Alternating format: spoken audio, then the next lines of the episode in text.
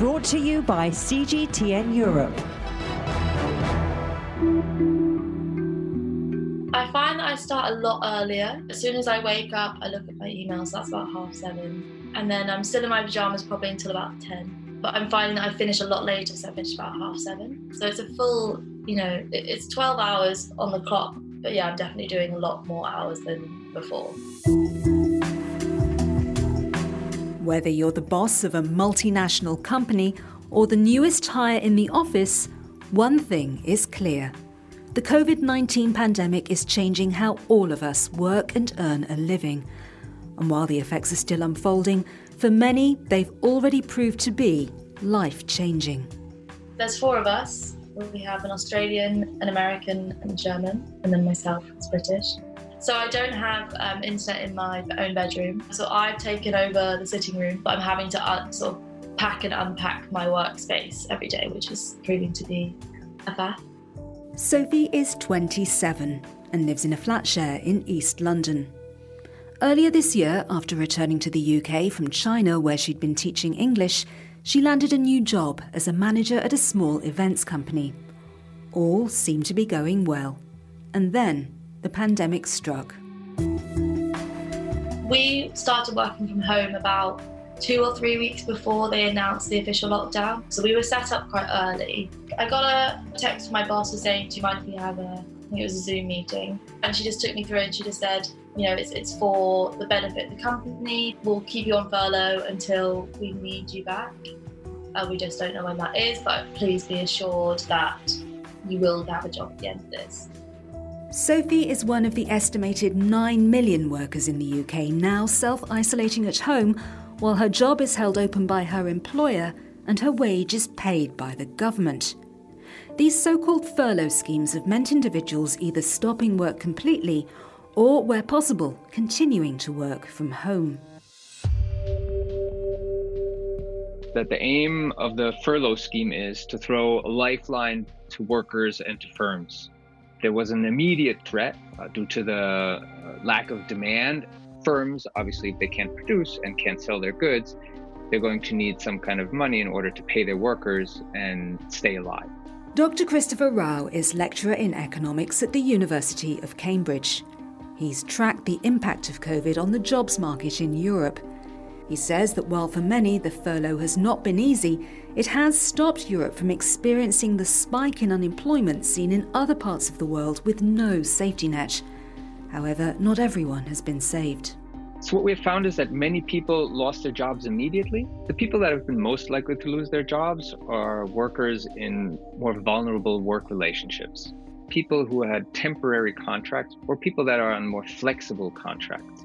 For instance, the zero hour contracts. These people have been the ones that were laid off first these contracts tend to be held more by younger people, so that's uh, one reason why the younger generation is going to suffer more from this crisis because this is a important development phase for their careers, and they will now be out of the labor force uh, for some time. He claims that COVID is causing new trends in the jobless figures that are very different to anything seen in previous recessions, like that after the 2008 global credit crisis. There was mostly men that lost their jobs what has been very different now is that uh, women have been more likely to lose their job in this recession, part of which is driven by the fact that women are more likely to work in services. And we have seen that the service sector has been hit harder than, for instance, construction, which is a sector that usually is hit very hard in a recession. So, in the COVID era, it's the jobs that women and young people do that appear to be putting them at more risk, both of redundancy and as others claim, even to the threat of the virus itself. Women that are, are working more in essential occupations generally, and that these tend to be more of the contact uh, professions, right, which are face to face. And so we would say, on the one hand, there's a group of people who are at risk maybe for COVID 19 and other issues because of the type of work they do. Mara Yerkes is Professor of Social Science at the University of Utrecht. She's looked at the effect of COVID on the working lives of parents in the Netherlands, Germany, and the UK. She claims those who have held on to their jobs and are benefiting from the option of home working generally come from the more affluent professional classes. What we see in our study is a really significant difference between those parents who work at home, who tend to be higher educated with higher levels of income, and those families that are actually doing much more in essential occupations. The significant portion of Dutch mothers, and actually I think mothers across the world, are doing essential occupations like caring and working in the healthcare sector and the education sector. So this really does create a divide. But even those still employed and working from home are seeing new pressures in the COVID world. Of course, everyone's been out buying supplies. Personally, I recommend CVS. They got what you need and every receipt is a week's worth of toilet paper. US comedian Jimmy Fallon trying to deliver a script for his Tonight programme from his living room. For parents in particular, homeworking has been a challenge. We did ask parents about how they divide care for children, including homeschooling and homework. And what we see is that disagreements among partners didn't really increase except for parents with primary school age children, that the care divide is still unequal between mothers and fathers. But we are seeing in most of these countries that fathers are increasing some of what they do. But mothers are also still increasing it. So I think it's telling us that we need to be really careful about what's happening with this new, you know, newfound way of working from working from home. Stress was definitely the, the primary response because stress is a response to uh, adaptation challenges. And this is exactly what the, the COVID crisis was about. How can I adapt to home working when I'm not used to, uh, at least not in these conditions. Then the stress turned sometimes into anxiety disorders. Moira Mikolajczak is Professor of Health Psychology at the University of Louvain in Belgium and has studied issues around home working, particularly with regard to mental health. She says the approach of employers during the COVID lockdown has been critical to its success from what I heard here in Belgium, uh, some employers have been very understanding of the, circumstan- the circumstances and have lowered the pressure on employees. But other employers have kept their demands exactly the same. I've heard that uh, at the end of the lockdown, some employers did not allow their employee to, to work uh, in the office, but um, employees were so much missing each other that they gathered together in the evening to have a drink because it was hard to, to bear this loneliness.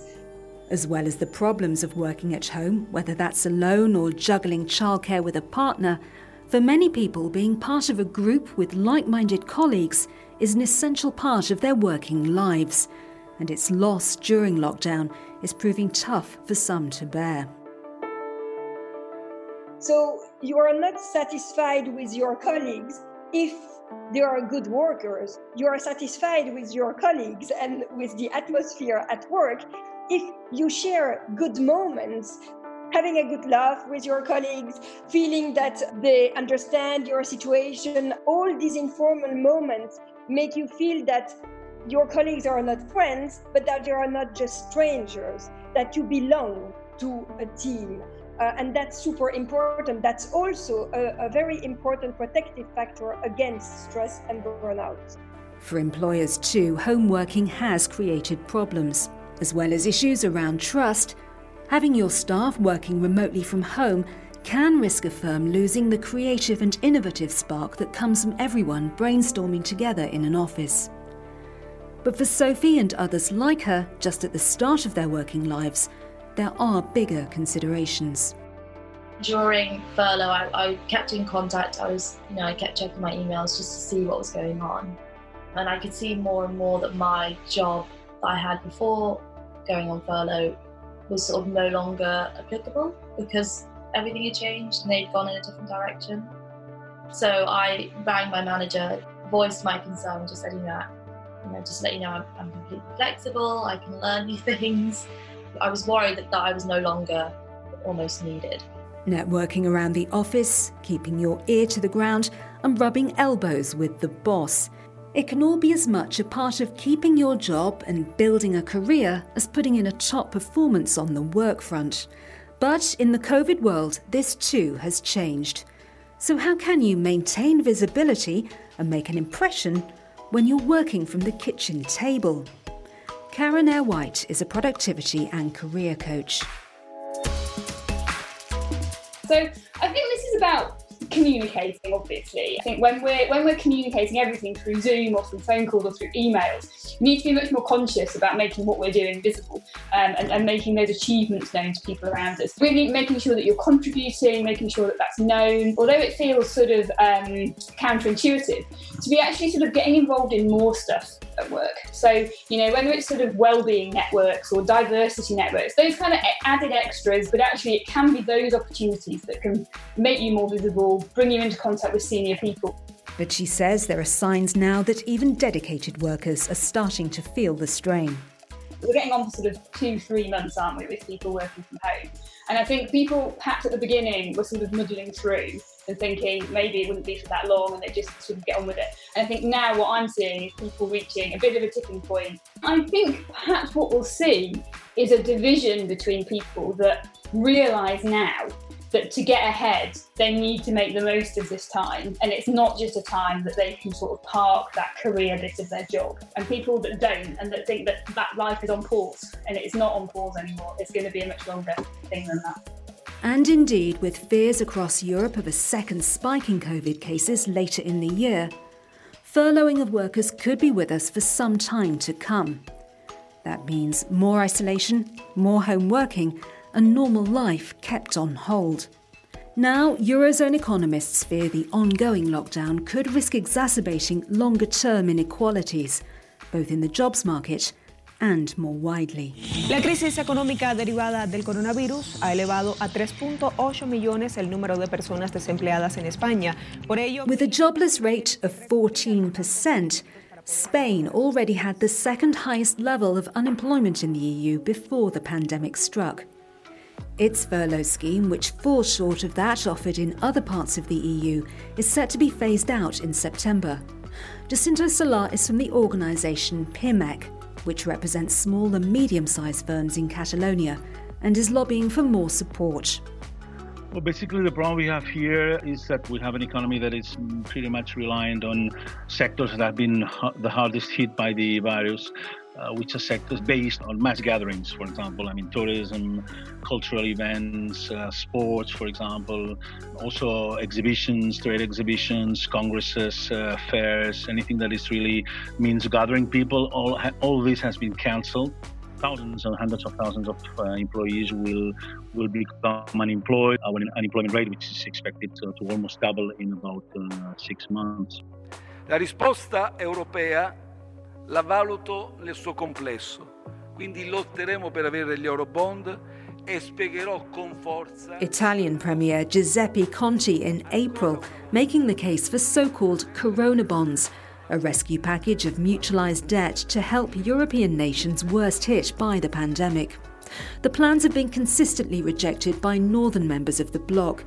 But Christopher Rauh warns that the impact of COVID now risks undoing the progress made by some of Europe's most vulnerable economies since the credit crisis over a decade ago. In terms of regional inequalities, there are counteracting forces. So, those economies in Europe that are poor already, such as the southern economies, as Italy or Spain, they tend to have also been hit harder we're going to see prolonged impact on the job market, similar to what we saw after the uh, Great Recession. So, from that end, there would be an increase in inequality across countries. However, the EU is taking the situation very seriously. They have introduced a 750 billion package of grants and, and loans, uh, which Uh, is quite a bold step if we think of how conservative some of the northern European countries tend to be when it comes to across EU transfers. But for all the problems of lockdown, some, especially the self employed, have created new working lives that they say they wouldn't change, even when the pandemic is finally brought under control. Another example of just how far COVID is changing our world for good. Three,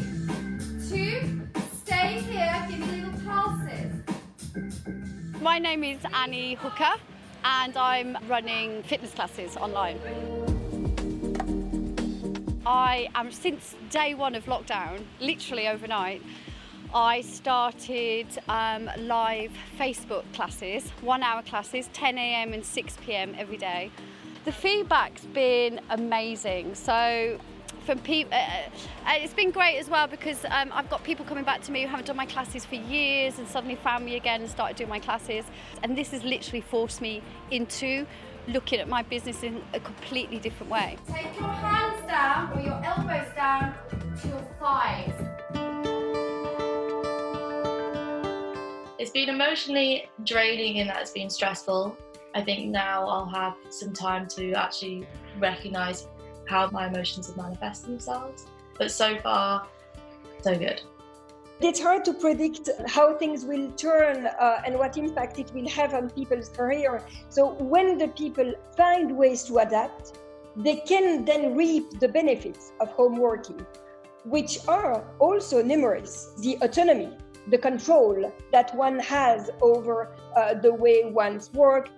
I think we've got into a, a, more trusting environment. But I think if businesses are going to make a success of this in the long term, they have to have that trust and they have to, I think, encourage people to find the ways of working that work for them. And I think that it's really crucial that there's that ability to do what you need to do. You know, working from home is not a panacea. It's not a, a grand solution for all the problems we're having with COVID 19. We can see that a lot is possible, but we really need to be aware of what this does for different groups, particularly low income groups and for women. These are some areas that really need attention from policymakers and employers. That was When Work Stops Working, the fourth in CGTN Europe's podcast series, Notes on a Pandemic. I'm Louise Greenwood. In our next programme, Travel and Play, we'll be examining how the COVID outbreak is affecting one of the biggest industries of all travel and tourism.